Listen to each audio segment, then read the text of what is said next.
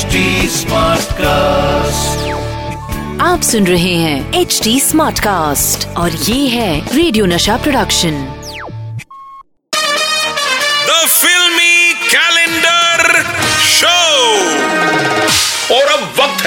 show शुरू करने का तो शुरू करते हैं बैठे बैठे क्या करे करना है कुछ काम शुरू कर दो द फिल्मी कैलेंडर शो लेके दादा साहब फाल्के का नाम फ़िल्म लाइन का पापा तो वही है तो चल भाई फिल्मी कैलेंडर बता आज कौन सी तारीख निकाल रहा है तू अबे लिसनर्स फड़फड़ा रहे हैं तू भी जरा अपने थोड़े पन्ने फड़फड़ा हाँ फड़फड़ फड़फड़ फड़फड़ फड़फड़ फड़फड़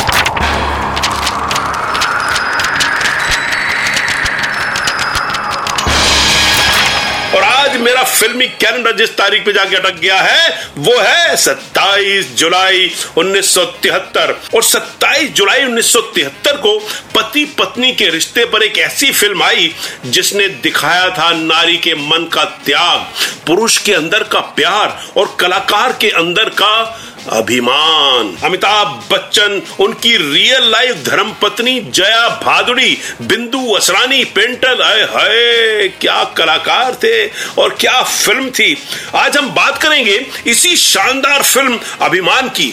दोस्तों फ़िल्म अभिमान में पति और पत्नी के बीच तनाव को तो दिखाया ही गया है, मगर इसमें एक हल्का सा प्रेम त्रिकोण भी है और वो प्रेमिका बनी है। आपको यकीन नहीं होगा बॉलीवुड की मशहूर वैम्प बिंदु।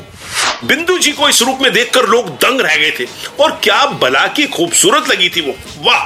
और उन्होंने इस फ़िल्म में अपने रोल को इस संजीदगी से निभाया कि दर्शक भूल गए कि ये लड़की वैम भी प्ले करती है। ये होता है अदाकार। ऋषिदा की चॉइस ऑफ़ एक्टर्स कमाल की थी।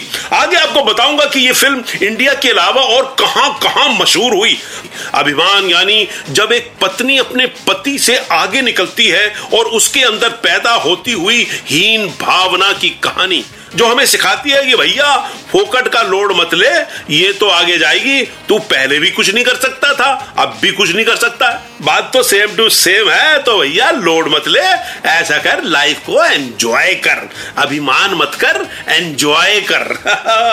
वैसे आपको बताऊँ दोस्तों, कि ऋषिकेश मुखर्जी की ये शानदार, संजीदा क्लासिक इंडिया में तो मशहूर हुई थी, मगर श्रीलंका में इंडिया से भी ज़्यादा मशहूर हुई थी।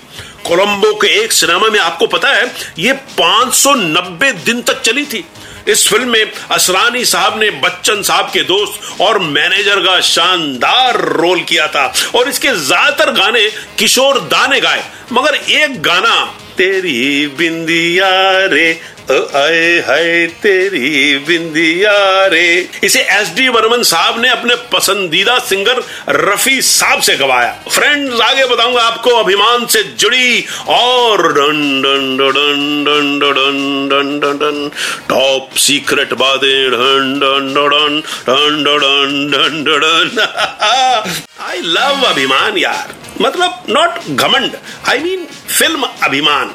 आपको बताऊँ फ्रेंड्स इस फ़िल्म में बच्चन साहब और जया जी ने भी पैसा लगाया था। बिज़नेस सेंस बच्चन साहब की खूबी है। और तो और, एक बात जो आपको बताना चाहता हूँ कि म्यूज़िक बेस्ड इस फ़िल्म का नाम पहले रखा गया था राग रागनी। क्या संगीत दिया था इसमें बरमंदा ने? और इसके गाने लिखे थे मजरूह सुल्तानपुरी साहब ने। दोस्तों, अभिमान ने दो फ़िल्म फेयर अवार्ड जीते। बेस्ट एक्ट्रेस मिला जया बच्चन साहिबा को और best music S D Burman साहब को। और साथ ही दो नॉमिनेशंस भी। बेस्ट सपोर्टिंग रोल के लिए असरानी साहब और बिंदु जी। मेरी तो यह गुजारिश है कि कभी अभिमान मत कीजिएगा। और अभी अभिमान देखिएगा। चलता हूँ फ्रेंड्स जल्दी फिर मिलूँगा। लेकर किसी और तारीख का फिल्मी इतिहास। इसी शो में जिसका नाम है the filmy calendar show with real talent of India Satish Kaushik. तब तक मुझे मिस कीजिएगा। अभिमान ज़रूर देखिएगा। Bye bye tata. आप सुन रहे हैं एच डी स्मार्ट कास्ट और ये था radio Nasha production HD smart Smartcast.